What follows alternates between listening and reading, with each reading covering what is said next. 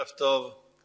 ברוך השם למדנו כבר את הקורבנות, עקדה, פרשת העקדה, וקורבן התמיד, וקורבן הקטורת, ואנה בכוח, שזה שם מ"ב אותיות, האותיות שבצד שמאל, 42 אותיות שמעלות את הקורבנות למעלה, ואת הברייתא של אביי, אבא מסדר סדר מערכה משמד אבא שאול, סדר הקורבנות,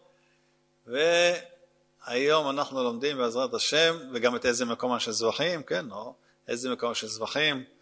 היום אנחנו לומדים בעזרת השם את סיום הקורבנות, שזה ברייתא דרבי ישמעאל.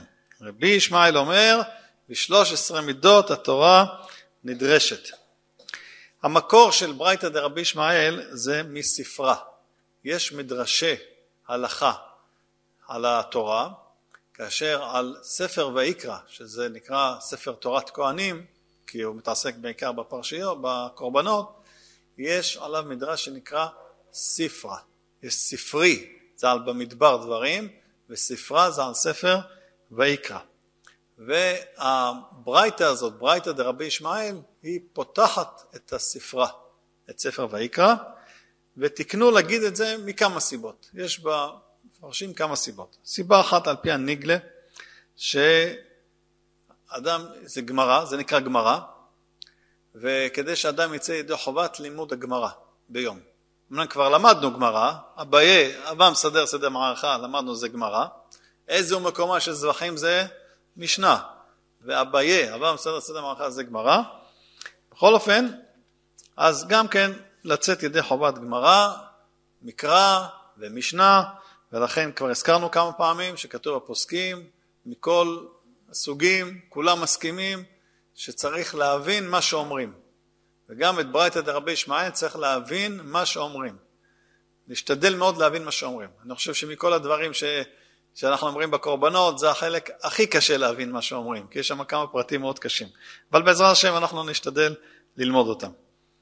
ועוד דבר, ברייתא דרבי ישמעאל, מה כתוב? רבי ישמעאל אומר, בשלוש עשרה מידות התורה נדרשת. המספר שלוש עשרה בתורתנו הקדושה מופיע כמה פעמים. בואו נראה. יש לנו שלוש עשרה מידות שהתורה נדרשת בהן, יש לנו שלוש עשרה מידות של רחמים. אז זה רומז לשלוש עשרה מידות של רחמים, ולכן כתוב בארי ובספרי המקובלים, שברייתא דרבי ישמעאל יש בה סודות גדולים. יש את הניגלה ויש את הנסתר. הנסתר מגלה לנו שמאחורי הניגלה יש סודות גדולים. אנחנו לא יודעים בדיוק, אני לא יודע להסביר מה בדיוק, אבל בספרים כתוב דברים. ו... וגם, לכן יש כאלה שכותבים שטוב למנות את זה באצבעות, כמו שטוב למנות באצבעות את הי"ג מידות של רחמים. וגם העניין של הי"ג, אנחנו מוצאים אותו שלושת, מספר 13 בעוד דברים. למשל, מה? אה, איפה? 13 עיקרים של אמונה. אה, ילד נהיה בר מצווה בגיל 13. המילה שמע ישראל השם אלוקינו השם אחד, איחוד השם, שעליה נהרגו יהודים והיו אומרים שמע ישראל השם אלוקינו השם אחד ומעריכים במילה אחד, אחד גימטריה כמה? 13. ואהבת, אהבה, כמה גימטריה? 13. אה, זה אהבת השם גדולה. תורה קדושה, המידות שהתורה נדרשת בהן, והמידות של רחמים, מגיעים מידות של רחמים, ואהבת השם, ואיחוד השם, וקבלת עול מצוות, כל הדברים האלה ביחד, השלוש עשרה עיקרים של אמונה, כל הדברים האלה ביחד מתרכזים במילה, במספר 13, וכנראה שיש בזה משהו מיוחד. הקדוש ברוך הוא גלגל, לא סתם שהדברים יתגלגלו בצורה כזאת, יש דברים נסתרים. מה כתוב בברייתא דרבי ישמעאל? אנחנו רוצים ללמוד בעזרת השם היום את הברייתא הזאת, שבעזרת השם כולנו נוכל להבין אותה ולראות כמה זה לא קשה, רק צריך לאט לאט להבין. לא קשה, להתרכז, לק... לק... להתאמץ טיפה, חוזרים כמה פעמים והדברים נהיים מובנים. הרבה פעמים אני אומר לאברכים שבלימוד התורה הקדושה אין קל וקשה. יש כמה פעמים אתה חוזר. יש דברים שאתה יכול לתפוס אותם בפעמים מועטות, לתפוס אותם, להבין פחות או יותר. ויש דברים שצריך כמה פעמים להתאמץ ולהבין, זה כל ההבדל. אז יש לנו כאן ברייתא דרבי ישמעאל. הוא אומר בשלוש עשרה מידות התורה נדרשת. הקדוש ברוך הוא נתן לנו שתי תורות. תורה שבכתב ותורה שבעל פה. התורה שבכתב היא קיצור. זה סך הכל חמישה חומשי תורה, שם נמצאים כל מעשי האבות ועם ישראל, דבר סיני, עד הכניסה לארץ, פסוקי בריאת העולם כמובן, וכל התרי"ג מצוות כתובים שם. אבל התרי"ג מצוות, כמו שכולנו יודעים, לא כתובים בפרוטרוט, לא הכל מפורט בתורה שבכתב. ישנם דברים שהקדוש ברוך הוא השאיר הלכה למשה מסיני. למשל, וקשרתם לאות על ידיך והיו לטוטפות בין עיניך. הפסוקים האלה של פסוקי הנחת תפילין, הרבה מהלכות של הנחת תפילין הם הלכה למשה מסיני. ישנם דברים שהתורה כותבת אותם בצורה כזאת, לשונות של התורה, לשונות יפות של התורה, שכשאתה מסתכל על לשון אתה מתחיל, רגע, לא מבין מה הולך כאן, יש פה איזה דברים לא מובנים. באו חז"ל גילו לנו שיש 13 מידות שאיתם אפשר ללמוד את הפסוקים, פסוקי ההלכות שבתורה, ובהם נוכל להבין את הלשון של התורה. אם היינו נותנים למישהו שיחבר את זה משפטי, הוא לא היה כותב כמו שכתוב בתורה, כי לתורה היא שפה אחרת, יש שפה לתורה, לא שפה שהמדוברת, זו שפה אחרת, ובשפה הזאת התורה רמזה כל מיני הלכות ברמזים ובצורות שונות, 13 צורות, שבהם אפשר לדרוש את התורה, את מצוות התורה. אחר כך יש גם דברים שהתורה נתנה לחכמים רשות להוסיף על דברי תורה, גדרים וסייגים, מזה נולד אחר כך גם כן שיטות הראשונים, שיש מחלוקות ומנהגים, זה דברים שאחר כך, אבל ביסוד הדברים, התורה שבעל פה וגם התורה שבכתב והשלוש עשרה מידות שהתורה נדרשת בהם, זה היה מוסכם על כל חכמי ישראל ממתן תורה ועד היום הזה ועד שבעזרת השם ועד בכלל יבוא משיח צדקנו והקדוש ברוך הוא יראה לנו אור עצום מתורתו הקדושה. אז אומר רבי ישמעאל, רבי ישמעאל אומר, בשלוש עשרה מידות התורה נדרשת. שלוש עשרה. א', הראשון, מקל וחומר. מה זה קל וחומר? דבר, דבר מאוד מפורסם. יש לי פסוק שיש בו איזושהי הלכה, ובהלכה הזאת ישנם שתי אפשרויות, אחת קל ואחת חמור. וכתוב בתורה רק את הדבר הקל או את הדבר החמור, אני יכול ללמוד את השני. למשל, בדרך כלל כשכתוב את הדבר קל וחומר, כשכתוב את הדבר החמור, אני יכול ללמוד בקל וחומר את הדבר הקל. למשל, דוגמה פשוט מאוד, כתוב בתורה כי תראה חמור שונאך רובץ תחת מסעו וחדלת מעזוב לו? עזוב תעזוב עמו. אם אתה הולך ברחוב, רואה את החמור של השונא שלך רובץ, לא תעזור לו, אומרת התורה? בטח שתעזור לו. אחד הלך ברחוב יום אחד, רואה חמור של האוהב שלו. אומר, אני לא עוזר לו. למה? כי כתוב בתורה שאם תראה את החמור של השונא, לא כתוב של האוהב, כתוב של השונא, אני עוזר רק לשונאים שלי. לאוהבים שלי אני לא עוזר. מה אומרים לו? קל וחומר. אם התורה אמרה שחמור שונאך אתה צריך לעזור לו, קל וחומר חמור אוהבך. זה קל וחומר. אגב, כתוב שקדוש ברוך הוא אמר למשה ללכת לדבר עם פרעה, פרשת שמות, אז משה רבנו אמר, הן בני ישראל לא שמעו אליי, ואיך ישמעני פרעה? עם ישראל לא שומעים לי. אז פרעה הגוי ישמע לי? אז אומר רש"י, זה אחד מעשרה קל וחומרים שבתורה. זה לא הכוונה לקל וחומר הזה, זה הכוונה לקל וחומר שהתורה כותבת במפורש את הקל וחומר. במפורש. הן בני ישראל לא שמעו אליי, קל וחומר אומר משה שלא ישמע לי פרעה, זה קל וחומר שכתוב בתורה מפורש. אנחנו מדברים בקל וחומרים שהתורה נדרשת בהם, שזה לא כתוב מפורש, רק תבין לבד. אם את החמור של השונא אמרה התורה ל, אה, לעזור לו, חמור של האוהב, על אחת כמה וכמה, זה לא כתוב בתורה חמור של האוהב, זה תמיד לבד, זה לא משה רבנו אמר, זה אתה צריך להבין. אנחנו צריכים להבין את זה כפשוט.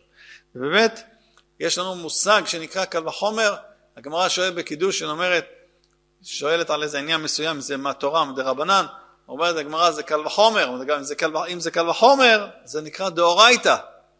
קל וחומר זה פשוט שהתורה התכוונה לזה, לא צריך להגיד לך מפורש, הכל צריך לכתוב, ודאי. זה קל וחומר. דבר שני, מגזרה שווה. גזרה שווה הוא יוצא דופן מכל השלוש עשרה.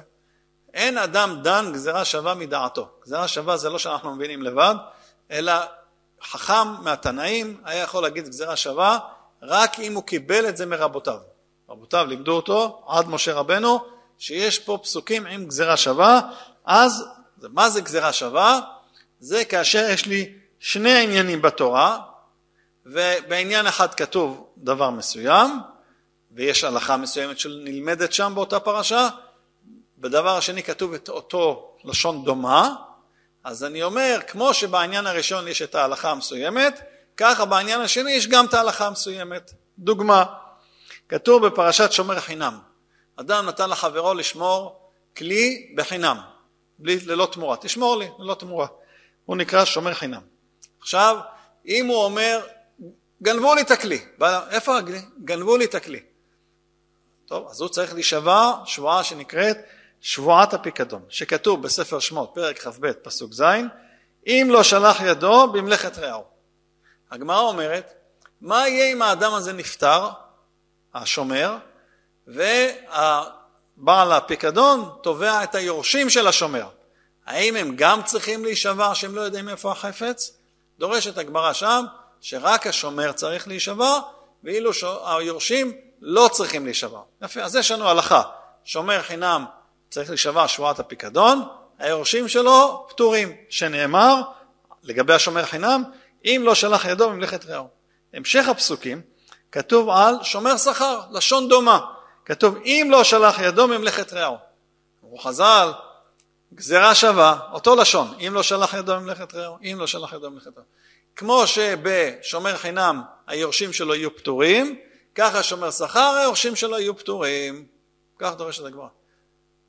זה, זה שתי הלכות שונות, שתי הלכות, שומר חינם, שומר שכר, הייתי חושב שיש הבדל ביניהם, כיוון שזה אותו לשון, ההלכות ששייכות בשומר חינם, שייכות גם לשומר שכר מגזירת הכתוב. זה דוגמה אחת. עוד דוגמה, כתוב בתורה שקורבן התמיד, שלמדנו עכשיו בקורבנות, צריך להקריב אותו במועדו. כל יום אנחנו אומרים בפסוקים, בפסוקים במועדו. מה זה אומר? לא רק ביום חול, גם בשבת. צריך להקריב קורבן התמיד במועדו. מה עם קורבן פסח? קורבן פסח, האם גם הוא דוחה את השבת? אומרת הגמרא, כתוב גם בקורבן פסח את המילה במועדו. כמו שקורבן התמיד דוחה את השבת, כמו שכתוב שם, את הכבש האחד תעשה בבוקר, ואת הכבש השני תעשה בלמה, כל הימים, אין הבדל שחול שבת. אז כמו שקורבן התמיד יום יום יום יום כולל שבת, כך גם קורבן פסח דוחה את השבת. זאת אומרת שמצווה להקריב קורבן פסח גם אם י"ד חל להיות בשבת.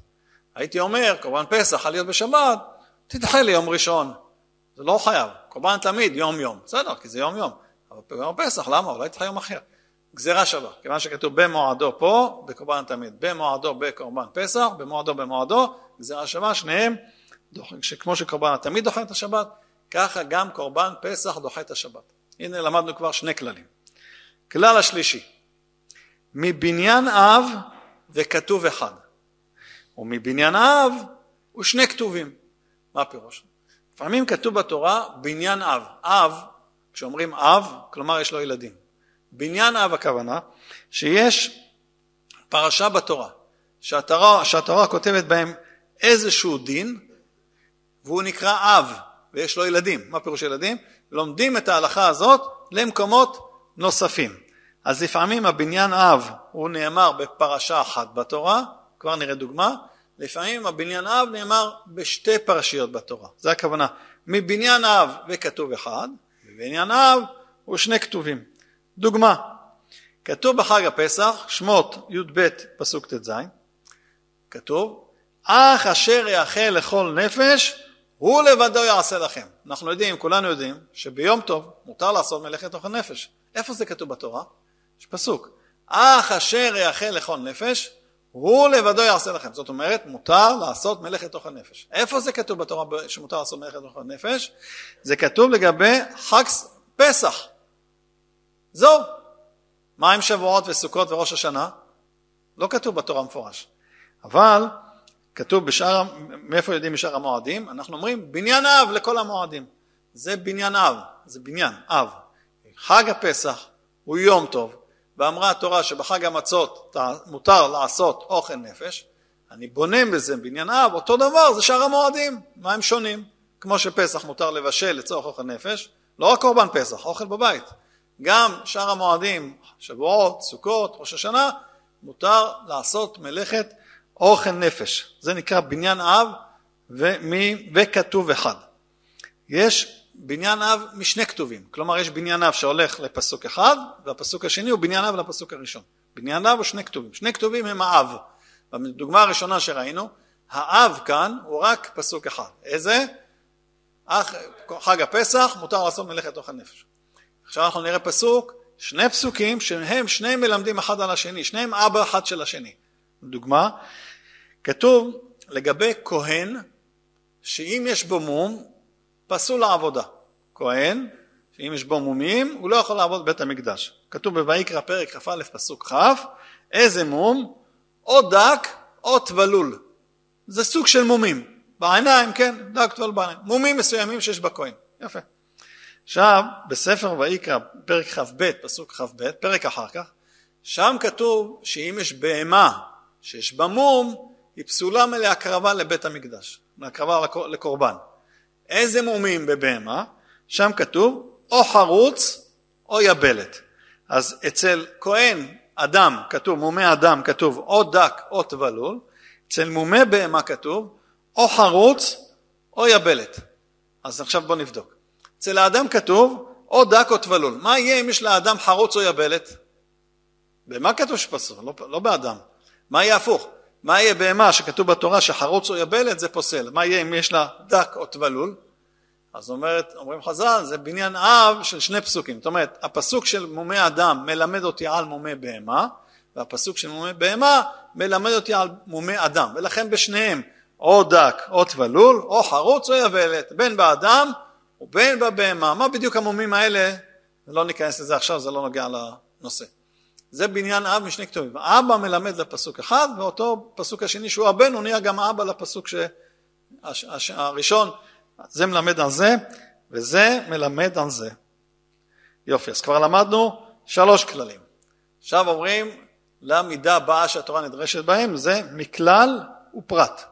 אנחנו רואים בתורה לפעמים שהתורה כותבת איזו הלכה מסוימת, אומרת כלל, ואחרי זה אומרת פרטים. לפעמים הפוך, אומרת פרט, ואחר כך אומרת כללים.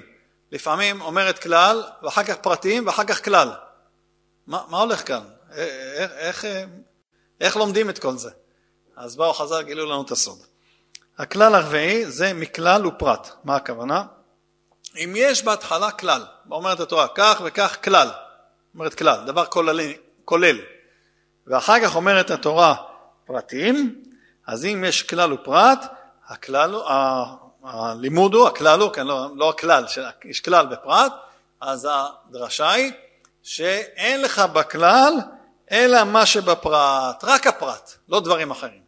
כי אם היה גם דברים אחרים, לא היה צריך לפרט, יש כבר את הכלל, בשביל מה אתה מפרט? דוגמה, כתוב בתורה, בויקרא פרק א', פסוק ב', אדם כי יקריב מכם קורבן להשם מן הבהמה. אדם יכול להקריב קורבן להשם מן הבהמה. מה זה בהמה? צאן, בקר וגם חיה. מה זה חיה?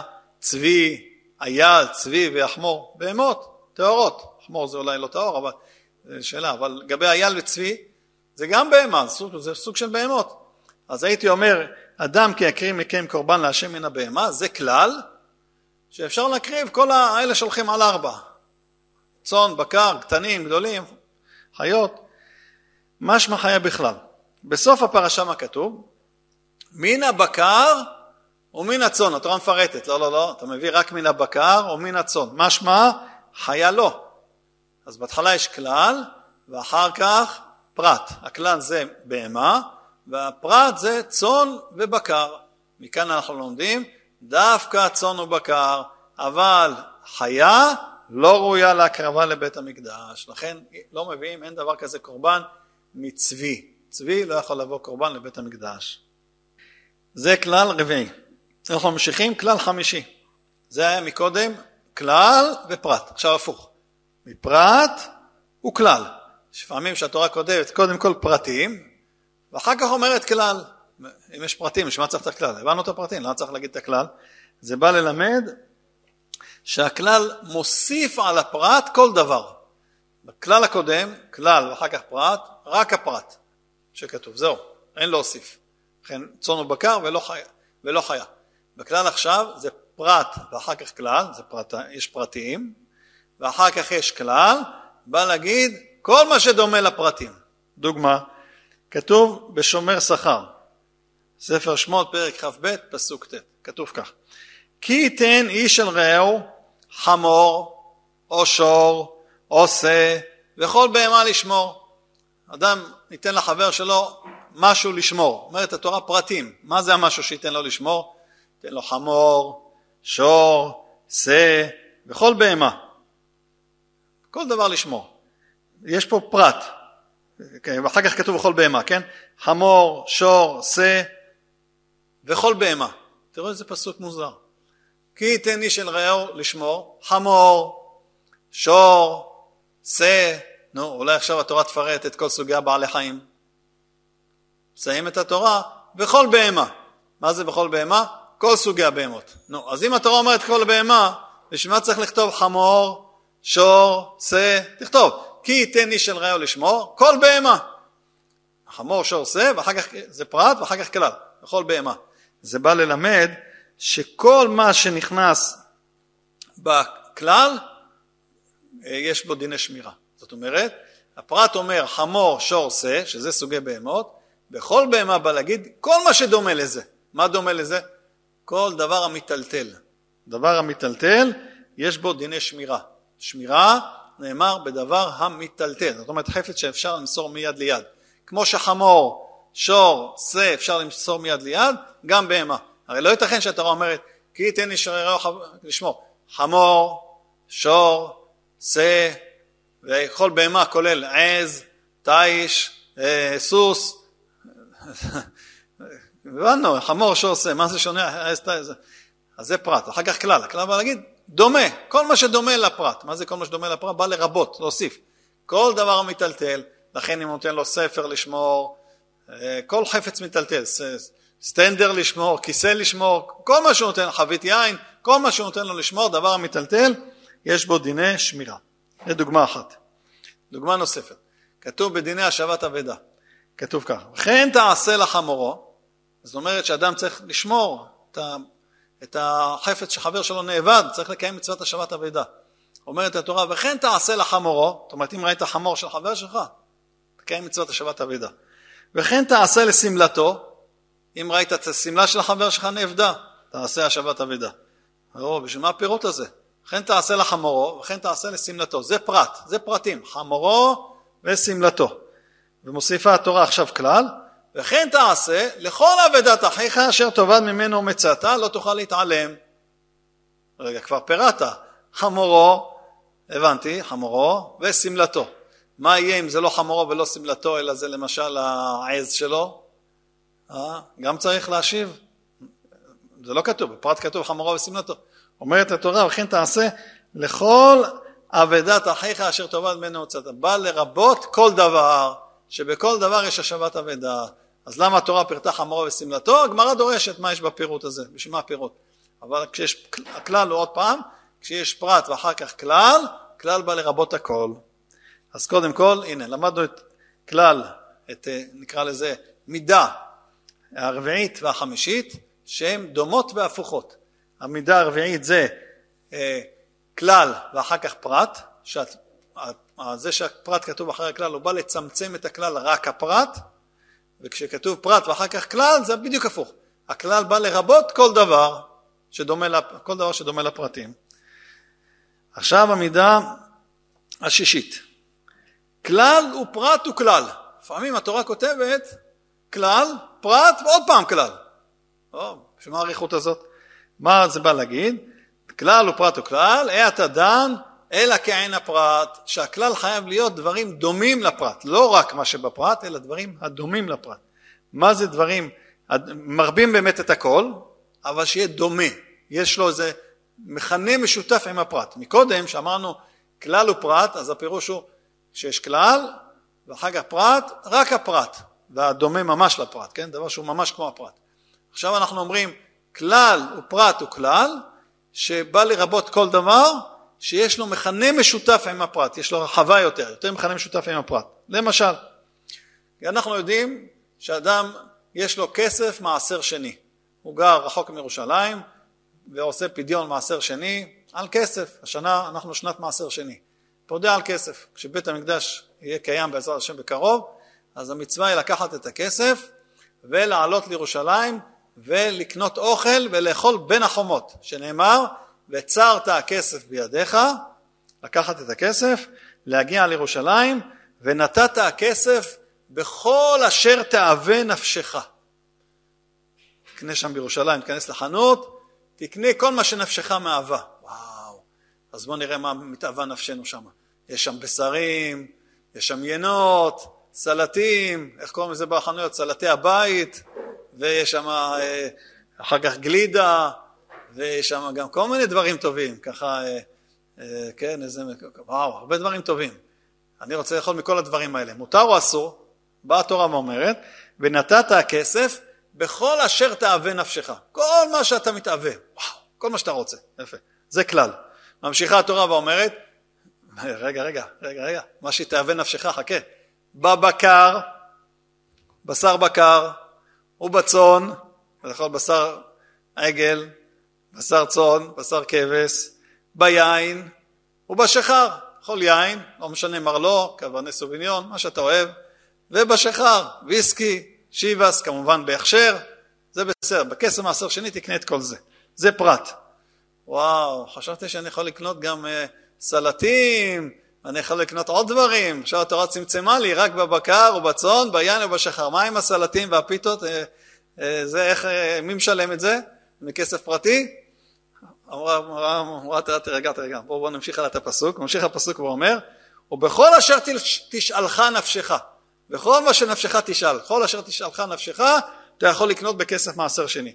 עוד פעם כלל, אז בואו נסכם, יש לנו כלל ראשון, ונתת הכסף בכל אשר תאווה נפשך, זה כלל, הכל, פתאום פרטים, צמצום, בבקר, בצאן, ביין ובשחר, זה פרטים. ועוד פעם כלל, בכל אשר תשאלך נפשך, אז, אז מה זה בא ללמד? שוב, אז זה נקרא, עוד פעם, זה נקרא כלל, פרט וכלל. אין אתה דן אלא כעין הפרט, דברים שהם דומים לפרט, יש מכנה משותף עם הפרט. מה הפרט?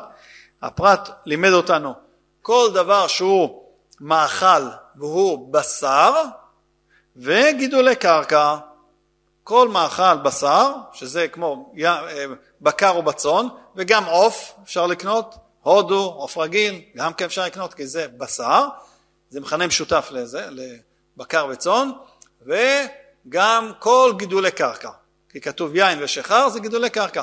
כל גידולי קרקע, אז גם הפיתות וגם החומוס וגם הסלטים, הכל אתה יכול לקנות בזה. אבל אם אתה רוצה לקנות דבר שהוא לא גידולי קרקע ולא בשר, מאכל שהוא לא גידולי קרקע ולא בשר, דוגמה אומרת, אומרים חז"ל, כמהין ופטריות, סלט פטריות. בסדר? סלט פטריות. אדוני, אם אתה אוהב סלט פטריות, אין בעיה, תאכל את זה מהכסף הפרטי שלך. זה לא מכסף מעשר שני. למה? כי זה לא בשר ולא גידולי קרקע. פטריות זה לא נחשב לגידולי קרקע. לא מברכים על זה בורא פרי אדמה, מברכים על זה בורא שהכל נהיה בדברו. זה לא גידולי קרקע. ואם אני רוצה לאכול גלידה בסוף, שהיא לא גידולי קרקע, נניח, אני לא ניכנס עכשיו ממה עשוי גלידה, נגיד שגלידה זה לא, לא גידולי קרקע, אז, ולא בקר ולא צום ולא גידולי קרקע, נניח אז גם כן תקנה מהכסף הפרטי שלך, זה כבר לא מהכסף של מעשר שני. איזה יופי. וואו, בקרוב יהיה בעזרת השם בית המקדש, ונזכה לאכול שם מעשר שני בין החומות בירושלים בטהרה. אגב, גם היום היינו צריכים לאכול מעשר שני בירושלים, כי ירושלים, כי ירושלים, קדושתה של ירושלים לא נפקעה אף על פי שהיה חורבן, הסיבה שאנחנו לא אוכלים זה בגלל שאנחנו טמאי מתים, ואסור לנו לאכול בטומאה, זה הסיבה. עוד דוגמה, כתוב אחד קיבל פיקדון לשמור, שוב לגבי פיקדון, קיבל פיקדון לשמור, והוא אה, אה, אה, אה, כופר ואומר עבד לי, או לא קיבלתי, או כופר. אומרת התורה על כל דבר פשע, הרי זה פשע, קיבלת, למה אתה משקר? קיבלת, זה נקרא פשע. לא משנה מה קיבלת, על כל דבר פשע, זה נקרא כלל. עכשיו התורה מתחילה לפרט, כלל ראשון, כל דבר פשע, עכשיו מתחילים לפרט, על שור, על חמור, על שא, על שלמה, זה פרטים. על כל אבדה, עכשיו עוד פעם כלל, על כל אבדה, אשר יאמר כי הוא זה, יבוא דבר שניהם, כתוב שם שהולכים לבית הדין להישבע שבועת הפיקדון. אז עוד פעם, אומרת התורה, אם אדם קיבל פיקדון והוא כופר בפיקדון צריך להישבע. איזה פיקדון? כל דבר פשע, כל סוגי הפיקדון. מה זה? כלל, הכל, כל דבר פשע. ממשיכה התורה ואומרת פרטים, חמור, שור, שא, אה, אנחנו הבנו, כל דבר פשע, הכל, יש פרטים, בשביל מה? אחר כך התורה אומרת, שוב חוזרת ואומרת, על כל אבדה אשר יאמר כי הוא זה. אבדה זה שוב, זה הפיקדון. אז כלל ופרט הוא כלל, מה הדין? אין אתה דן, אין אתה דן אלא כעין הפרט. דרשו חז"ל מכאן, שרק דבר המטלטל וגופו ממון. שור, חמור, שא, שלמה, בגד, שלמה זה בגד, חמור, שור, שא, זה דבר המטלטל וגופו ממון, שווה כסף. לאפוקה, קרקעות, אחד אמר לחבר שלו, תשמע, אני צריך ללכת, תשמור לי את האדמה, חתיכת האדמה הזאת, שלא יעשו לי איתה שום דבר. והוא אחר כך שיקר, לא, זה שלי, זה לא שלך, זה שלי. רימה. הוא לא חייב, לא חייב שבועת הפיקדון. הקדוש ברוך הוא יסתדר איתו בצורה אחרת, זה בסדר. אבל לא חייב שבועת הפיקדון. למה? כי קרקע זה לא מיטלטל, זה לא דבר המיטלטל. עוד דרשו חז"ל, עבדים הוקשו לקרקעות. יש לו איזה עבד, הוא צריך עכשיו ללכת לאיזה מקום חוץ לארץ, אמר שלו יש לי איזה עבד, מה אני אעשה איתו בינתיים? קח אותו, תשמור לי את העבד, תעבוד איתו קצת, תשמור אותו, כשאני אחזור תחזיר לי אותו, הוא עובד אצלי. העבד, עבד כנעני. הוא חוזר, מה פתאום, העבד שלי הזה שלי מאז ומעולם, שלי, בטח, מה, מה אתה מדבר, שלי. העבד שותק, טוב לו אצל השני, אתם מבינים? טוב לו שם. אז הוא סיכם איתו, הבעל הבית, הייתי בסדר, עשרים שנה אני משחרר אותך. העבד כנעני, כן? או שטוב לו, נותן לו תנאים טובים. אז לא נשבעים. אמרתי, בואו לבית דין תשמע שזה שלך ולא לא נשבעים. וגם צריך שיהיה גופו ממון. יש דברים שאין גופו ממון, הגוף עצמו לא, לא שווה כסף. שטר חוב, שטרות, צ'קים, גם היום צ'קים, לפעמים מגיע לבתי דין שאלות כאלה בדיני ממונות, שיש ויכוח על צ'קים ויש שאלה של שבועה, לא נשבעים על הצ'קים. למה? מה זה צ'ק? זה נייר, כמה עולה הנייר של הצ'ק? כלום, אין גופו, הוא לא שווה כסף, אין, אין גופו ממון.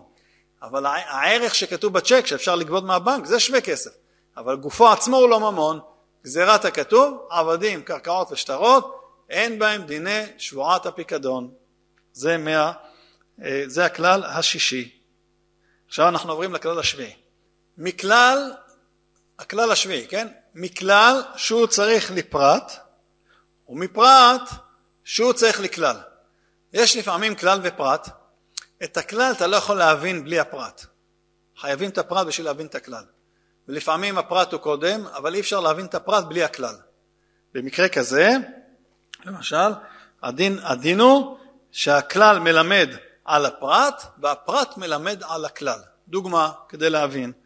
כתוב בתורה, פרשת קדש, שכתוב לכולנו בתפילין, בסוף פרשת בו, קדש לי כל בכור, שם כתוב בהמשך, בתחילת הפרשה, שמות פרק י"ג פסוק ב', קדש לי כל בכור פטר כל רחם.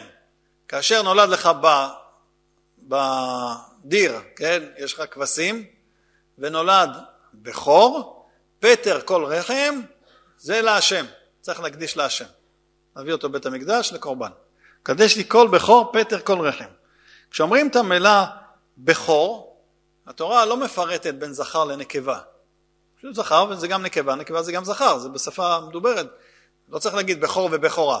אז כן, כשכתוב לי קדש לי כל בכור, זה כולל גם זכר וגם נקבה. זאת אומרת, בין אם נולד טלה, ובין אם נולדה טליה, כן? איך נקרא? טליה, טלה וטליה. או טלה או טליה, קודש להשם, ככה זה נשמע. אבל יש פסוק בספר דברים, פרק ט"ו פסוק י"ט שאומר כל בכור אשר ייוולד בבקך, התורה חוזרת על המצווה הזאת של אה, בכור בהמה, אומרת התורה, כל הבכור אשר, כל בכור אשר ייוולד בבקרך, ובצונך הזכר. או, אז עכשיו יש צמצום. בהתחלה אמרנו, קדש לי כל בכור, שזה, שזה מה?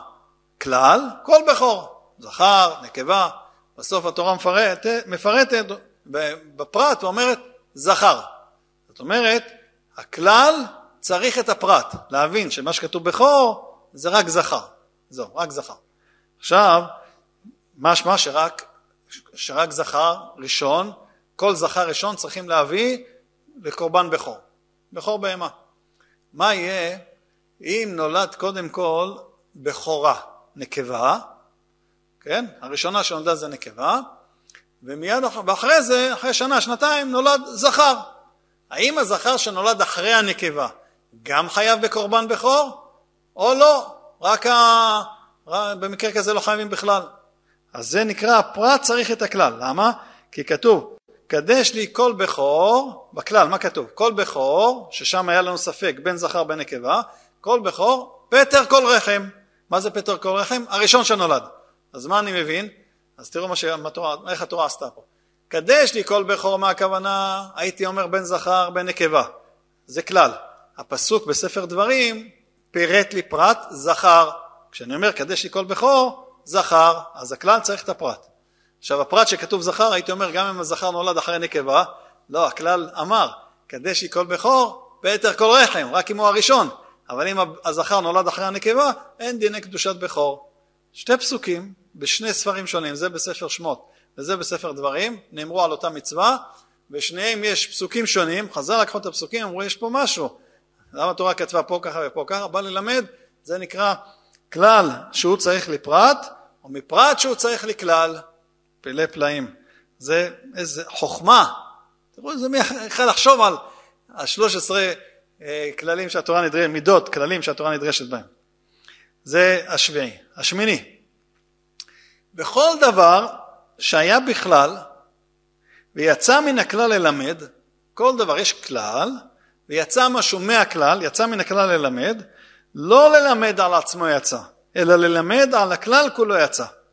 יש כלל, ואחר כך התורה מפרטת איזשהו פרט מתוך הכלל, הפרט בא ללמד על כל הכלל. דוגמה, כתוב בתורה, איש איש מבית ישראל, זה כתוב בויקרא פרק כ' פסוק ב', איש איש מבית ישראל אשר ייתן מזרעו למולך מות יומת. אדם שמרחם לוקח את הבן שלו, מקריב קורבן למולך, אז הם היו מאמינים, זו אמונה מטופשת, כמו הרבה אמונות מטופשות שהיו בהיסטוריה, ולא נגמרו לצערנו. איזה אמונה שהוא לוקח, זה מקריב את הבן שלו למולך, יהיה לו הצלחה בחיים. זאת אומרת, מקריב לעבודה זרה. אומרת התורה, מות יומת. עכשיו אתה שואל את עצמך, איך, איך ממיתים אותו? יש סקילה, חנק, הרג, חרב, איך ממיתים אותו? ארבע מיתות בית דין. אז אומר הפסוק אחר כך, עם הארץ ירגמו באבן, זה פרט. בהתחלה יש כלל, זה מי שיעבוד עבודה זרה, זה במקרה של המולך, מות יומת, זה כלל. אחר כך יש פרט. מה הפרט? איך מות יומת? עם הארץ ירגמו באבן, סקילה. יפה. מה לומדים? שמי שעובד עבודה זרה, מיתתו בסקילה. ומכאן לומדים שלא רק עבודה זרה, לא רק, סליחה, לא רק אה, מי שמעלה למולך, אלא כל עבודה זרה מיתתו בסקילה. לא כתוב בתורה מקום אחר איך ממיתים את מי שעובד עבודה זרה. מפה לומדים שכל עבודה זרה בסקילה. זה נקרא דבר שהיה בכלל ויצא מן הכלל ללמד. מה זה, עוד פעם, מה הכלל? מי שעובד עבודה זרה של מולך, מות יומת. זה כלל. מפרטת אחר כך התורה איך? בסקילה. אז זה פרט. הפרט מלמד על הכלל שזה בסקילה. אז למה התורה לא כתבה מראש? וכל איש איש מבית ישראל אשר ייתן מזרעו למולך, עם הארץ ירגמו באבן. מספיק ככה לכתוב, שמה התורה כותבת? מות יומת, ואחר כך מפרטת איך עם הארץ ירגמו באבן. זה בא לומר לך שיש כלל שמי שעובד עבודה זרה מות יומת, ואחר כך יש פרט שאומר שזה דווקא בסקילה, כן, כל איסור עבודה זרה שהתורה אומרת התורה עונש, עונשו מיתה בסקילה. זה הכלל השמיני. הכלל התשיעי, בכל דבר שהיה בכלל, ויצא לטעון טעון אחר, או טוען אחר, יש גרסאות איך לקרוא את זה, נגיד ויצא לטעון טוען אחר, שהוא כעניינו יצא להקל ולא להחמיר. אני כבר אגיד את העשירי, העשירי הוא בכל דבר שהיה בכלל ויצא לטעון טוען אחר, שלא כעניינו, יצא להקל ולהחמיר. הראשון, כל דבר שהיה בכלל ויצא לטעון טוען אחר שהוא כעניינו, אם יש כלל, יצא פרט מסוים, שהוא בא לטעון טוען אחר שהוא כעניינו של הכלל, כעניינו של הכלל, הוא יצא ללמד אותנו בין להקל בין להחמיר. כבר נראה דוגמה. אבל אם זה שיצא, הפרט שיצא, הוא שלא כעניינו של הכלל, אז יצא רק להקל ולא להחמיר. דוגמאות. הראשון קודם כל, שזה המידה התשיעית. כל דבר שהיה בכלל ויצא לטעון טוען אחר שהוא כעניינו יצא להקל ולא להחמיר. פירוש, דוגמה, כתוב בתורה ומכה אדם יומת, כתוב בספר ויקרא פרק כ"ד פסוק כ"א ומכה אדם יומת, מי שהורג אדם מה עונשו? מה עושים לו? יומת, יפה, יומת. מה זה מכה אדם? כתוב בתורה אם זה היה מזיד או שוגג? כתוב פה מזיד או שוגג? לא כתוב. משמע בין מזיד בין בשוגג יומת.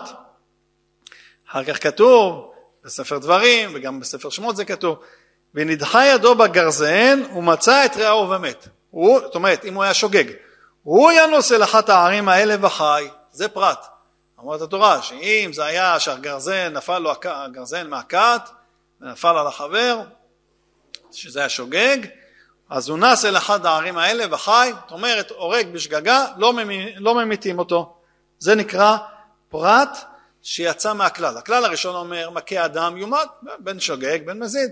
בא הפרט ואומר שאם הוא שוגג אז לא הורגים אותו.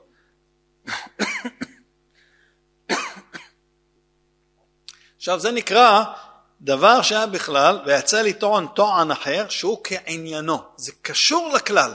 הכלל דיבר על אדם שהורג, והפרט מדבר גם על אדם שהורג. הכלל דיבר על הורג בין שוגג בין מזיד, והפרט דיבר על הורג בשוגג. אז זה בא ללמד שהדין של עיר מקלט, כן, יצא להקל, אה, כן, יצא להקל ולא להחמיר, אז הדין, הדין בא ללמד שמי שהרג בשוגג, שיש לו כולה, שהוא גולל לעיר מקלט, זה נאמר רק בשוגג, אבל במזיד הוא נשאר בכלל של מות יומת, כלומר הורג במזיד, הורגים אותו, וההורג בשוגג גולה לעיר מקלט. זה הכלל התשיעי. הכלל העשירי, וכל דבר שהיה בכלל ויצא מן הכלל, ויצא לטעון טוען אחר, שלא כעניינו, קודם אמרנו טוען אחר כעניינו, פה לשים לזה טוען אחר, של, טוען אחר שלא כעניינו, יצא להקל הוא להחמיר, גם להקל וגם להחמיר. אם הוא יצא והכלל הוא שונה, יש שוני בפרט, יש כלל ויש פרט, והפרט הוא שונה בין להקל בין להחמיר. למשל, כתוב בתורה, כי תקנה עבד עברי, שמות פרק כ"א פסוק ב', כי תקנה עבד עברי, שש שנים יעבוד. כשאתה קונה עבד עברי, אז הוא יעבוד אצלך שש שנים, לא יותר. עכשיו עבד עברי, שוב, לשון זכר ולשון נקבה בתורה זה ביחד, אז אם כתוב עבד עברי, זה כולל גם אמה עברייה. אדם יש לו עבד עברי, קנה גם אמה עברייה. כמה שנים עובד העבד והאמה? שש שנים. יפה.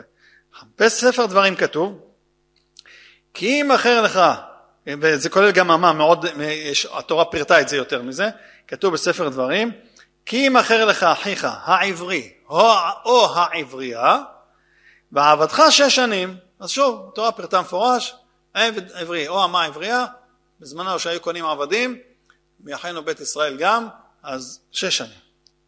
עכשיו, באמה עברייה יצא פרט להגיד שוני. מה כתוב? בספר שמות פרק כ"א פסוק ז', אגב זה לפני ספר דברים, זה לא מפריע לנו שהפרט הוא לפני, כתוב לפני. כתוב וכי ימכור איש את ביתו לאמה לא תצא קצת העבדים. אדם מוכר את ביתו לאמה זה אמה עברייה, לא תצא קצת העבדים. מקודם אמרנו שהעבד עברי והאמה עברייה יוצאים בשש שנים. כשאנחנו אומרים אמה עברייה לא תצא קצת העבדים. יצאה אמה עברייה להחמיר שמה? שהאדון יכול לקדש אותה בעל כורחה. משם לומדים, כך זה היה בזמנם, בזמן ה... עד שפסקה עבדות, עבדות מישראל, שהיה, זה היה בית ראשון, שאם אמה עברייה נמכרה מגיל, יכולה להימכר מאז שהיא קטנה עד גיל 12. 12 היא כבר לא יכולה להימכר. ככה זה הגיל אז. ואז אם האדון רוצה לקדש אותה לעצמו או לבן שלו, הוא לא צריך לשאול את ההורים, אפילו אותה לא צריך לשאול, מקדש אותה והיא מתחתנת איתו ונהיית אשתו. אחר כך הם יתגרשו, יתגרשו. אבל uh, בנישואים, זה הנישואים היחידים שיש בעל כורחה. יש עוד נישואים אחרים שרק אם היא רוצה. למשל אונס ומפתה, שכתוב בתורה לא יאכל שלחה כל ימיו, הכוונה היא שאם היא רוצה, אבל אם היא לא רוצה, היא לא חייבת להתחתן איתה. היא יכולה גם uh, לדרוש, היא לא יכולה להיות, היא לא, לא יכולה להיות, לא, לא, לא חייבת להתחתן איתה, כן? היא אומרת, אריה רביע עליי, אדם מסוכן, אלים, לא רוצה אותו. אבל אמה עברייה, האדון יכול לקדש אותה בעל כוחה. זאת אומרת שהאבא מוכר את ביתו לאמה, כמו שהיה פעם בבית ראשון, שהתורה הקפידה על זה שאנשים לא שחררו עבדים בזמן וכולי וכולי, התורה הקפידה, זה היה אחת הסיבות של החורבן, כמו שכתוב בספר ירמיה וישעיה, פסוקים מפורשים, אז האדון, אבא מוכר את ביתו לאמה, יודע שהאופציה היא שהאדון גם כן יקדש אותה לאישה, לבנו. אז הוא היה בוחר אדון עשיר, עם בן טוב, בחור טוב, יודע, כן, מוכר לך, תעבוד מקסימום שש שנים, אחרי, ואם תרצה בתוך השש שנים לקדש אותה, הרי היא מקודשת בכסף שאבא קיבל עבור המכירה, בזה הוא כבר קיבל כסף קידושים לביתו, אם האדון ירצה. אז מזה שכתוב, וכי ימכור איש את ביתו לאמה לא תצא כצאת העבדים, יצא אמה עברייה להחמיר, איש חומרה, זה נקרא להחמיר, שהאדון יכול לקדש אותה בעל כורחה. זה הכוונה של הפסוק, כי אם קורא שדמותו למה לא תצא כצאת העבדים, אלא האדון יכול לקדש אותה. רגע, עכשיו מה לומדים מזה? אז שוב נחזור לכלל, כתוב כל, כל דבר שהיה בכלל, כלומר העבד עברי והעבד עברי, העבד עברי והמה עברייה, שניהם בכלל אחד שיוצאים בשש שנים. היה בכלל, ויצא לטעון טעון אחר שלא כעניינו, יש איזה דין שלא כמו העניין שזה, זאת אומרת שהמה העברייה מתקדשת לאדון, יצא להקל ולא להחמיר, יצא ללמד עוד כולה ולא חומרה. איזה כולה ולא חומרה? יש באמה העברייה כולה שאין אותה בעבד עברי. שמה? שהאמה העברייה אם היא גדלה ויש לה סימני גדלות, סימני בגוף, סימני בגוף, סימני גדלות, היא יוצאת לחופשית אפילו תוך השש שנים. זאת אומרת, בעבד עברי המכירה שלו מתבצעת אך ורק לשש שנים. אגב, זה לא שש שנים, אלא עד היובל. אם היובל לפני השש שנים, אז זה יובל. או יובל או שש שנים. עברייה יש לה שלוש אופציות. אופציה אחת זה שש שנים. אופציה שנייה זה אם האדון רוצה לקדש אותה, זה כבר לא שש שנים מאשתו לכל החיים. אלא אם כן יתגרשו, יריבו. ואופציה שלישית זה שאם יש לה סימנים היא יוצאת. אז הפירוש על הכלל העשירי, יצא להקל ולא להחמיר, זה שהיא יוצאת בסימנים, אף על פי שזה לא כתוב בתורה המפורש, זה דרשו חז"ל מהכלל הזה. אז שים לב, ט' וי' הם דומים, רק הפוך. מה, מה כתוב? בשניהם כתוב. בכל דבר שהיה בכלל ויצא לטעון טעון אחר, בראשון כתוב שהוא כעניינו, יצא להקל ולא להחמיר. אם זה באותו עניין. כמו מכה אדם יומת, אבל אם זה בשוגג, לא יומת. כעניינו, זה אותו עניין. יצא להקל ולא להחמיר. שלא גולה, לא, לא, לא הורגים את ההורג בשגגה. הכלל העשירי זה כל דבר שהיה בכלל ויצא ניתן טעון אחר, שלא כעניינו. מה זה שלא כעניינו? מה העברייה? היא יוצאת, ב... אפשר לקדש אותה, זה לא קשור לעבד עברי, אפשר לקדש אותה, עבד עברי אין דבר כזה לקדש אותו. אז ממילא זה לא כעניינו, זה יצא להקל ולהחמיר. יש לו גם כולה וגם חומרה, כולה אחת שהיא יוצאת בסימנים, וחומרה אחת שיכול לקדש אותה ולהיות אשתו לכל החיים. כלל י"א, וואו, בכל דבר שהיה בכלל ויצא לידון בדבר חדש. אי אתה יכול להחזירו לכללו, לכללו עד שיחזרנו הכתוב לכללו בפירוש. יש דבר, יש כלל, ובכלל יש כל מיני דברים שלא כתוב אותם, יש כלל, זה כולל כל מיני דברים. התורה מוציאה דבר אחד מהכלל, הוא לא חוזר להיות כדיני הכלל עד שהתורה תכתוב בפירוש. היא אומרת שהפרט הזה לא בכלל, הוא לא יחזור לכלל עד שיהיה כתוב מפורש. דוגמה, כתוב בספר ויקרא, פרק כ"ב, פסוק י"א. וכהן כי יקנה, כי יקנה נפש קניין כספו, הוא יאכל בלחמו. כהן שמקבל תרומות, מעשרות, מעשרות זה ללוויים, אבל גם כהן, כהן יכול לאכול, על כל פעמים תרומה, תרומה, תרומה גדולה ותרומת מעשר זה רק לכהן. אז כהן כי יקנה אה, קניין כספו ויליד ביתו כתוב, הם יאכלו בלחמו. כל משפחתו, מי שנולד אצלו בבית, הם יאכלו בלחמו, יכולים לאכול תרומה, לא רק הכהן שהולך לבית המקדש לעבוד, גם כל המשפחה. הגמרא אומרת שהרב ספרא היה כהן, היה שנות רעב, הוא קידש 300 נשים. למה? כדי שיוכלו לאכול מכל התרומה שהוא קיבל. הוא לא נגע באף אחד מהם, זה היה רק לצורך לאכול תרומה. אז אם כן, אם כתוב שכהן, שכי יקנה קניין כספו וכולי, ויליד ביתו, הם יאכלו בלחמו, יליד ביתו זה כולל הבת שלו. אז הבת של הכהן גם כן אוכלת תרומה, כמובן. נו, למה שבת כהן לא תאכל תרומה? בטח שהיא אוכלת. אבל יש פסוק שמוציא אותה מהכלל, כן? כל דבר שהיה בכלל, ויצא לדון בדבר חדש. יש פסוק שמשהו חדש, תחדש בה משהו שמוציא אותה מהכלל. יש מצב שבת כהן לא יכולה לאכול תרומה. איזה מקרה? כי כתוב בהמשך, ובת כהן, כי תהיה לאיש זר, מה זה איש זר? איש שהוא לא כהן, הוא ישראל, היא התחתנה עם ישראל. היא בתרומת הקודשים, לא תאכל, אסור לה לאכול תרומות. ברגע שבת כהן מתחתנת, לא אוכלת תרומה. אז זה נקרא שיש דבר שהוא בכלל, והפרט יצא לדון בדבר חדש, מקרה אחר. אומרת התורה, אה, אומרת, אומר עמידה, אה אתה יכול להחזירו לכללו עד שיחזרנו הכתוב לכללו בפירוש. אתה לא יכול להחזיר אותה לאכול עד שהתורה תגיד במפורש שהיא יכולה לאכול. מתי? בת כהן, אם היא התחתנה אמרנו, אז היא לא יכולה, היא התחתנה לישראל, היא לא יכולה לאכול תרומה. מה יהיה? היא התגרשה מהישראל הזה, או התאלמנה. לאן היא חוזרת לכאורה? לבית אביה. אז האם היא חוזרת לאכול או לא? אומרת התורה, התורה מחזירה אותה למצב של אכילה עם הגבלה. כתוב, ובת כהן כי תהיה אלמנה וגרושה וזרע אין לה, אם אין לה ילדים מהישראל הזה, ושבה אל בית אביה כנעוריה, אז היא חוזרת להיות נערה, כמו נערה, ויכולה לאכול תרומה, מלחם אביה תאכל. אבל אם היא התגרשה או התאלמנה וכבר יש לה ילדים, היא לא חוזרת לאכול בתרומה. זאת אומרת, בת כהן, יליד ביתו זה כולל בת כהן שיכולה לאכול, זה כלל. טוב, התורה מוציאה אותה, ואומרת שאם היא התחתנה לאיש זר, היא לא יכולה לאכול בתרומה. עכשיו התורה מחזירה אותה. מתי היא יכולה לחזור ולאכול בתרומה? רק אם היא התגרשה, התאלמנה ואין לה ילדים. אבל אם יש לה ילדים, היא לא יכולה לחזור ולאכול בתרומה. ואז הכהן הזה שיש לו בת גרושה בבית, שזה לא מצב נעים, אז עכשיו מביאים תרומה, היא יודעת, אני לא אוכלת, לי אסור לגעת, אסור לי לגעת בתרומה, אסור לי לאכול בתרומה, לא לגעת, לאסור, לאכול בתרומה. למה? כי היא, יש לה ילדים, וגם הילדים שלה הקטנים רוצים קצת לאכול מה, מהירקות היפים של הזה, מהפירות של התרומה, איזה תמרים טובים של תרומה, הם לא יכולים לאכול, הילדים של, של אח שלה יכולים לאכול, והילדים שלה לא יכולים לאכול. הלאה, מידה 12, וואו, אנחנו מגיעים כמעט למידה 12, איזה יופי, הגענו ל-12. ודבר הלמד מעניינו, ודבר הלמד מסופו. יש לפעמים שהתורה כתבה דבר, שאתה לומד אותו מעניינו, מעניינו של דבר. מאותו העניין, כבר נראה דוגמה. ויש לפעמים שאתה לומד דבר מסופו של דבר, מסוף העניין. דוגמה, יש דברים שלומדים מאותו עניין ויש דברים מסוף העניין. דבר הלמד מעניינו, כתוב בעשרת הדיברות, לא תגנוב, כתוב לא תרצח, לא תנאף, אז כתוב לא תגנוב.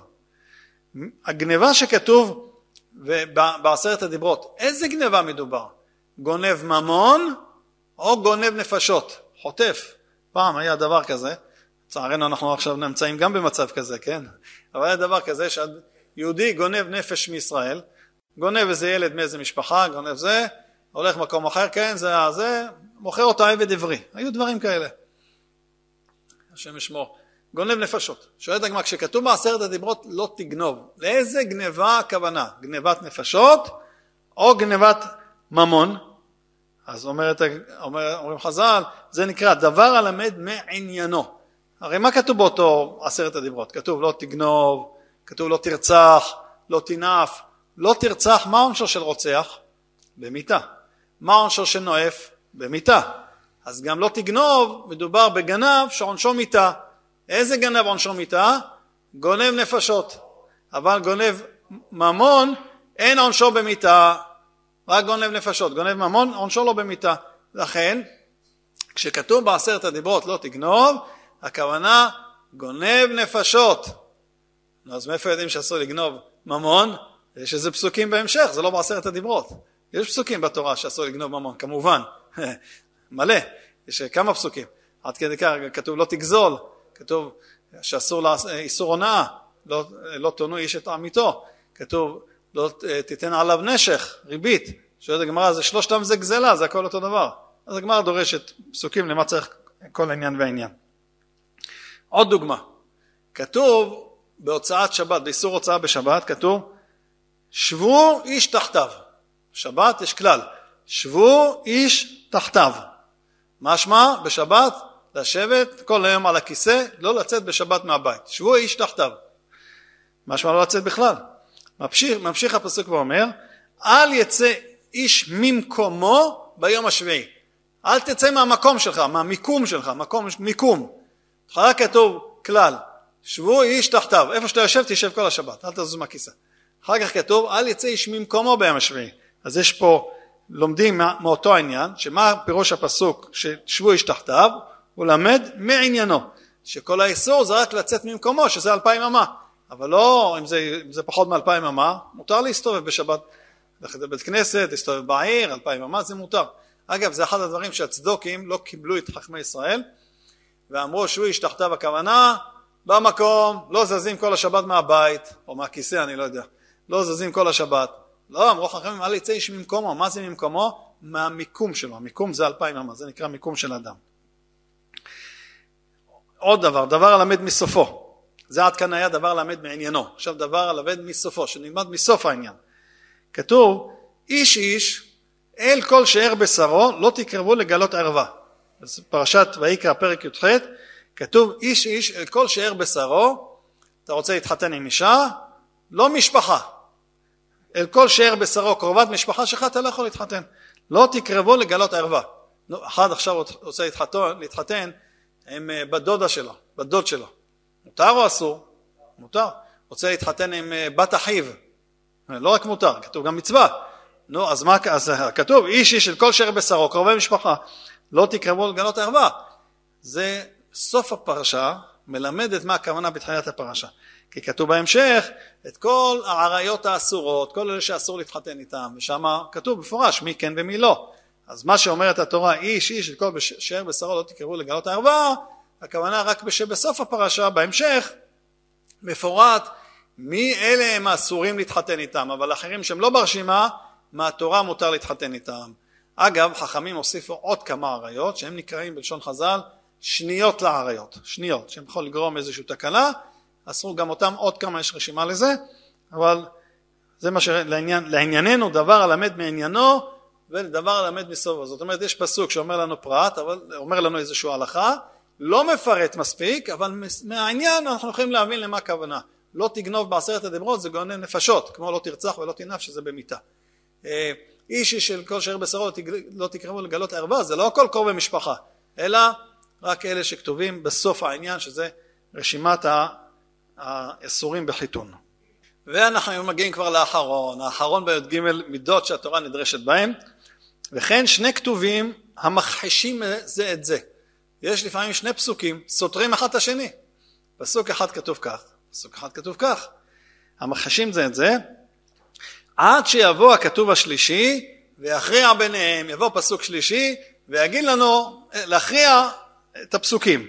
למשל, כתוב בתורה על משה רבנו, זה כבר לא הלכה שקשורה אלינו, זה יותר, זה דוגמה שאני מביא כאן, זה, יש עוד דוגמה, שתי דוגמאות שהן לא בדיוק בהלכה, הן דוגמאות יותר ענייניות. כתוב בתורה, ולא יכול משה לבוא אלו אל מועד. משה אחרי שהגיע לדרגות הגבוהות שהגיע, כתוב שהוא נטע אוהל מחוץ למחנה, ויקרא לו מה? אוהל מועד. כתוב, ולא יכול משה, הכוונה היא למשכן שאחר כך יתקדש שם, ולא יכול משה לבוא אל אוהל מועד. אז הנה יש לנו את פה אל אוהל מועד, משה לא יכול לבוא, לא יכול לבוא לאוהל מועד. זה, זה כתוב בשמות פרק מ' פסוק ל"ד. ספר במדבר יש פסוק הפוך, סותר את זה. פרק ז' פסוק פט. ובבוא משה אל אוהל מועד אה, אז הוא כן נכנס לאוהל מועד. לפני רגע אמרת שהוא לא נכנס, שהוא לא יכול לבוא. כתוב שהוא כן יכול לבוא. אז שתי, שתי כתובים סותרים זה את זה. שתי כתובים המכחישים זה את זה. אומר, אומר, אומר הכלל, המידה 13, בא הכתוב השלישי והכריע ביניהם, שכתוב בהמשך הפסוק של פרשת שמות, למה לא יכול לבוא לאוהל מועד? כי שכן עליו הענן. זאת אומרת, מתי משה לא יכול לבוא לאוהל מועד? כשיש עליו ענן. אבל אם אין ענן, הוא כן יכול לבוא. זה שתי פסוקים מכחישים. בא הפסוק, הפסוק השלישי והסביר לנו את הפסוקים. עוד דוגמה, כתוב בראשית ברא אלוקים את השמיים ואת הארץ. אז הקדוש ברוך הוא ברא בהתחלה את השמיים ואת הארץ. מי נברא ראשון? שמיים או ארץ? מה כתוב? שמיים. משמע ששמיים נבראו ראשונים ואחר כך ארץ. בהמשך סוף פסוקי הבריאה כתוב, אחרי ויחולו, התחילת הפרק הבא כתוב ביום עשו השם אלוקים ארץ ושמיים. קודם ארץ ואחר כך שמיים. מקודם משמע בראשית ברא אלוקים את השמיים ואת הארץ. קודם שמיים, אחר כך הארץ. אחר כך כתוב ביום עשה, ביום עשו השם אלוקים ארץ ושמיים, משמע שהארץ קודם, אחר כך שמיים. נו אז מי ראשון ומי אחרון, הארץ או השמיים? שתי הכתובים מכחישים זה את זה. בפסוק השלישי בספר ישעיה, זה כבר מעניין, זה כבר לא בתורה, בפסוק השלישי בספר ישעיה פרק מ"ח פסוק י"ג ומכריע ביניהם. כתוב אף ידי יסדה ארץ וימיני טיפחה שמיים. קורא אני עליהם יחדיו יעמודו. זאת אומרת שהארץ השמיים ביחד. מה שכתוב בראשית ברא אלוקים את השמיים ואת הארץ הכוונה השמיים והארץ ביחד. זה לא משנה מי קודם הרי השמיים או הארץ זה לא שלא משנה. אין קודם שניהם ביחד ברגע אחד שמיים וארץ. והפסוק הבא כן ביום עשור השם אלוקים ארץ ושמיים הכוונה ביחד. כך מגלה לנו הפסוק בישעיה. אז הנה ברוך השם למדנו י"ג מידות רבי ישמעאל אומר בשלוש עשרה מידות התורה נדרשת ויש שלוש עשרה מידות שמקבילות לשלוש עשרה מידות של רחמים רומזות לשלוש עשרה מידות של רחמים שלוש עשרה זה המילה אחד שמע ישראל השם אלוקינו השם אחד אהבה אהבת השם זה גם כן השלוש עשרה הנה דברים נפלאים שיש לנו בשלוש עשרה מידות של, של מידות שהתורה נדרשת שחז"ל קיבלו שעל ידי שלוש עשרה המידות האלה על ידיהם אפשר להבין את פסוקי התורה. כל הדורות היו כופרים, אנשים שיוצאים נגד התורה, מנסים להוכיח סתירות בתורה, מנסים להראות כאילו שבתורה חס ושלום יש משהו לא נכון, אבל התורה, הקדוש ברוך הוא בכוונה הטמין בתורה פסוקים בצורה שאנחנו נצטרך לעבוד להבין אותם. התורה זה לא עיתון. העיתון, אתה אמור לכאורה, לכאורה, לקרוא מה שכתוב בעיתון ולהבין, זהו, כתוב, ככה היה, זהו. או נגיד בחשבון בנק, יש לך פלוס 5,000 שקל, זהו, הבנת, זהו, אין פה מה להסביר. יש לך מינוס 5,000 שקל, זהו, איזה עוד דוגמאות אני אתן? זה דברים כתוב, זה מה שכתוב, זהו, נגמר. תורה זה לא ככה, תורה זה עמלה של תורה, זה לעמול, להבין. אתה לומד פסוק, וכן תעשה לכל אבדת אחיך, וכן תעשה, אבדת אחיך, הכל, יופי. חמורו, שמלתו, זה, רגע, זה בשביל התורה מפרטת. אם אמרת כל האבדה, אז בשביל מה לפרט? אה, יש פה כלל ופרט, פרט, כל הכללים, כל הדברים הנפלאים שלמדנו היום, שכדאי מאוד לחזור על הדברים כדי להבין, כשקוראים, להבין טוב, יש בזה, כמו שהארי אומר, בן שחיים הביא את זה גם, שיש בזה סודות עצומים בהבנה של כל הדברים האלה. זה מלחמתה של תורה, זה נקרא מלחמתה של דנים, בודקים, מתווכחים, ובש"ס יש כל כך הרבה, ואחד תנאים או האמוראים אומר גזירה שווה, אומר קיבלת מרבותיך, לא קיבלת, לא קיבלת אתה לא יכול, לא יכול ללמוד. והגמרא אומרת כלל ופרט וזה, ודנה לפעמים כך וכך, והגמרא אומרת לא, יש, זה לא יכול להיות כלל ופרט, כי הרי יש זה, ויש מי שלומד ש"ס יודע, גמרא. מי לא לומד ש"ס? יהודי זה ש"ס, יהודי זה ללמוד ש"ס, לא תנועת ש"ס, לא דיברתי על זה, זה לא קשור. יהודי זה ללמוד ש"ס, ללמוד ש"ס. גם הלכה צריך ללמוד, כמובן. בחירות זה לא קשור לפה, כן? ללמוד ש"ס, ללמוד, ללמוד, ללמוד, ללמוד, גמרות, ללמוד גמרות, מי שקשה לו גמרות קשות, שילמד גמרות קלות, אז רואים, הגמרא אומרת, יש פסוק אומר ככה, ויש פסוק אומר ככה, אתה יודע מה הצד השווה שבהם, לא ראי זה כי ראי זה, ולא ראי זה כי ראי זה, הצד השווה שבהם, יש אנשים לפעמים בגמרות האלה, כאילו קצת קשה, זה צריך לחשוב טיפה, אז בואו נקרא את זה מהר, כמו תהילים. גם תהילים צריך להבין מה שאומרים. היא אומרת, יש פה דין כזה, ופה דין כזה, מה, מה הדין הזה אני לומד? אני לומד לכאן? לא לומד, אני יכול ללמוד לכאן, אבל אומרת הגמרא לא, בפסוק השני יש נושא אחר, אז אני לא יכול ללמוד לכאן, שני דברים שונים. אומרת הגמרא, הצעד אשר לא ראי זה כי ראי זה, לא זה כמו זה, הצעד השווה שבהם, יש בשניהם זה צד שווה, שכך וכך. אז אני אביא, אף אני אביא. או, איזה יופי. אה. אחד שאל אותי פעם, למה אלה שעומדים גמרא, בחורי ישיבות, תמיד שמחים? זה שמחים מהמלחמה, מלחמתה של תורה. זה מלחמה ששמחים בה. כמה שאנחנו נמצאים בה אנחנו לא שמחים, השם ישמור, חיילים נהרגים, חטופים, כמה צער, כמה יגון, משפחות שכולות, צער עצום. זה מלחמה שלא שמחים בה. אבל יש מלחמה ששמחים בה. מה זה שמחה במלחמה ששמחים בה? מלחמתה של תורה. במלחמת התורה לא אומרים רבותיי צריך שיהיה שלום. לא שלום, הפוך, צריך לריב, ללמוד, לנסות להבין, זה לא מריבה.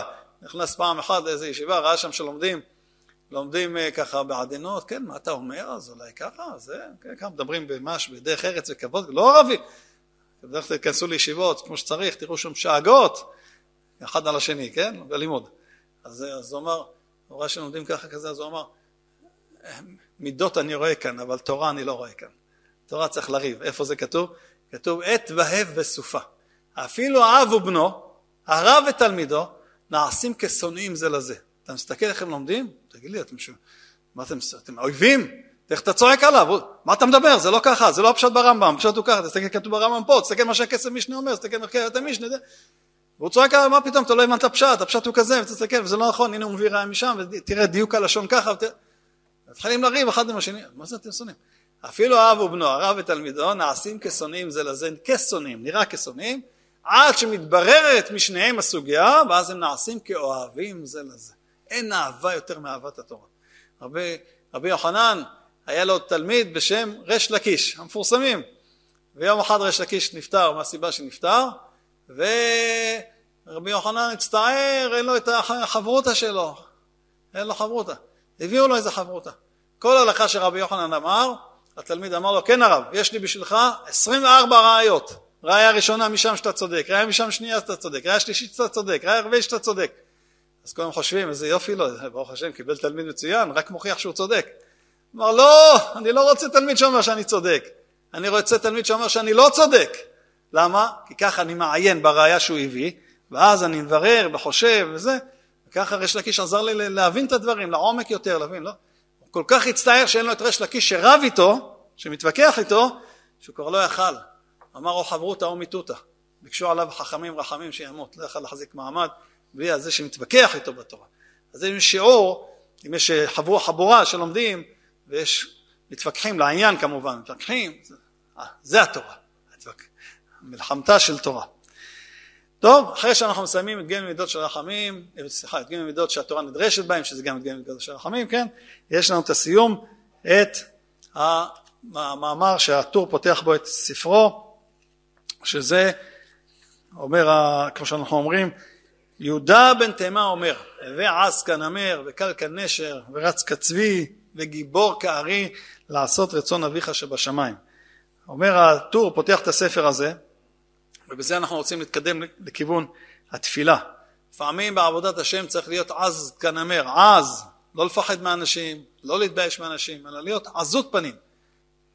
בסוף אנחנו מדגישים, בסוף הוא היה אומר עז פנים לגיהנום או בושת פנים לגן עדן. רגע, קודם אתה אומר, רב יהודה בן תימה אומר, הווה עז כנמר, אחר כך אתה אומר בסוף, הוא היה אומר עז פנים לגיהנום, בושת פנים לגן עדן. אז תגיד, להיות עז או לא להיות עז? התשובה היא, תהיה עז ביחס לעצמך, לעצמך, אבל ביחס לאחרים אל תהיה עז, שם תהיה רך, דבר איתם ברכות, אל תריב איתם, אם רבים איתך אל תריב איתם, אלא אם כן הם רוצים חורבן הדת, כמו שאומר המשנה ברב בשם בית יוסף בסימן א'.